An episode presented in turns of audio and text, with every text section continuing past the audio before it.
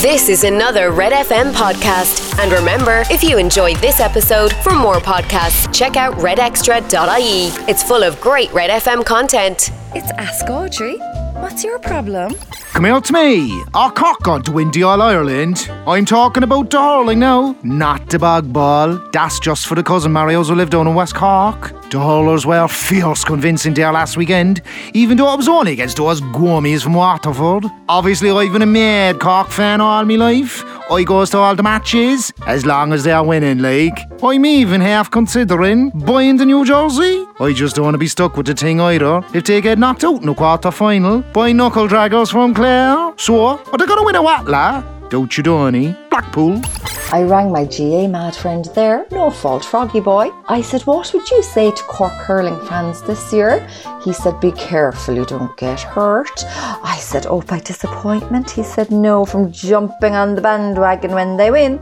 Hashtag Fairweather Rebels. It's hesitant this week on our WhatsApp group. Douglas Road stunners who don't want to be the first to admit they went to Penneys. Fifi underscore White Range Rover said she couldn't see the attraction of being trapped inside that shop with 39 other people who see nothing wrong in buying a pair of jeans for less than 500 euro. Cloda underscore incredible DNA said, That's funny, Fifi, because I have it on good authority that you were in the first group of 40 that went in there Monday morning. Fifi was straight back with, You'll be hearing from my solicitor without a smiley face in sight. Orla underscore the swatty one said, I actually am your solicitor, Fifi, and we have you on CCTV. So my advice is let it rest and maybe move to Ballinlough while you're at it. She then called for Fifi's handle to be changed to Fifi underscore the complete Nori, and it was passed unanimously. Even Fifi voted for it. She knows she did wrong. But the thing is, we've all actually been in Penneys this week in a decent disguise, say nothing. And it was amazing having so few people in there.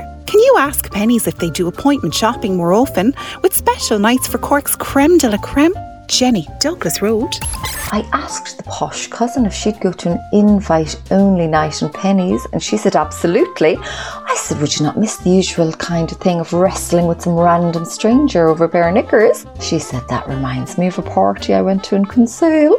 Hey dude, it's not easy being born into a life of privilege and incredible wealth down in Ballintemple. On the one hand, I'm dying to tell people that my old man gave me a whole estate of houses in Blarney for my 30th birthday, but on the other hand, I don't want to create a steer clear of Ed vibe because this Brazilian babe in my samba band who looks just like Dua Lipa is a total communist, and I'm lining up a let's go for a totally chill drink invite when we get back to practice. My main man, Brian with a Y, said I should boost my totally communist credentials by giving away one of the houses to a deserving Nari. But I said, don't be ridiculous, Brian with a Y. There's no such thing. So now I'm thinking, maybe I should just offer the house to the Brazilian. Do you think a commie from Rio de Janeiro would be cool with a free house? Ed, Ballintemple. My niece is a lifelong socialist because she loves spending other people's money. I brought her up to speed with your quandary and said, Would a communist say yes to this? She said no, it's an insult. I said, asking them to compromise their principles. She said no, asking them to live in Blarney. Hashtag smoked salmon. Hello, it's Rosaline here in Ballydesmond. Isn't it the way that my phone number is one digit off the number of a local hairdresser? With the result that the fucking thing is hopping all day with fat finger digits from Scartaglin looking for an appointment and roaring crying down the line at me because their hair is a fright. I was rude the first few times because you only have to give one ounce of encouragement to a Kerry person and they'll think they have a friend for life ringing you up looking for scandal like. But then I said, Cup yourself on, Rosaline. You're as thick as the man from Millstreet passing up a business opportunity. So didn't I start saying, Give me your address there and I'll call out to give you a quick cut?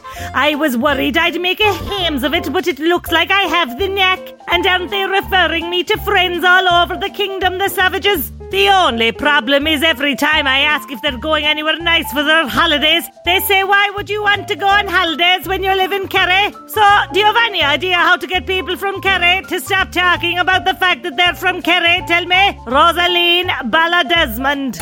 My friend moved to Tralee after things went badly wrong in a game of Truth or Dare. I said, How do you get people from Kerry to stop talking about Kerry? She said, Bring up the Gaelic football. Hashtag harsh. Read Ask Audrey every Friday in the Irish Examiner. Red FM. Thanks for listening to this Red FM podcast. Don't forget to subscribe and check out redextra.ie for more great Red FM content.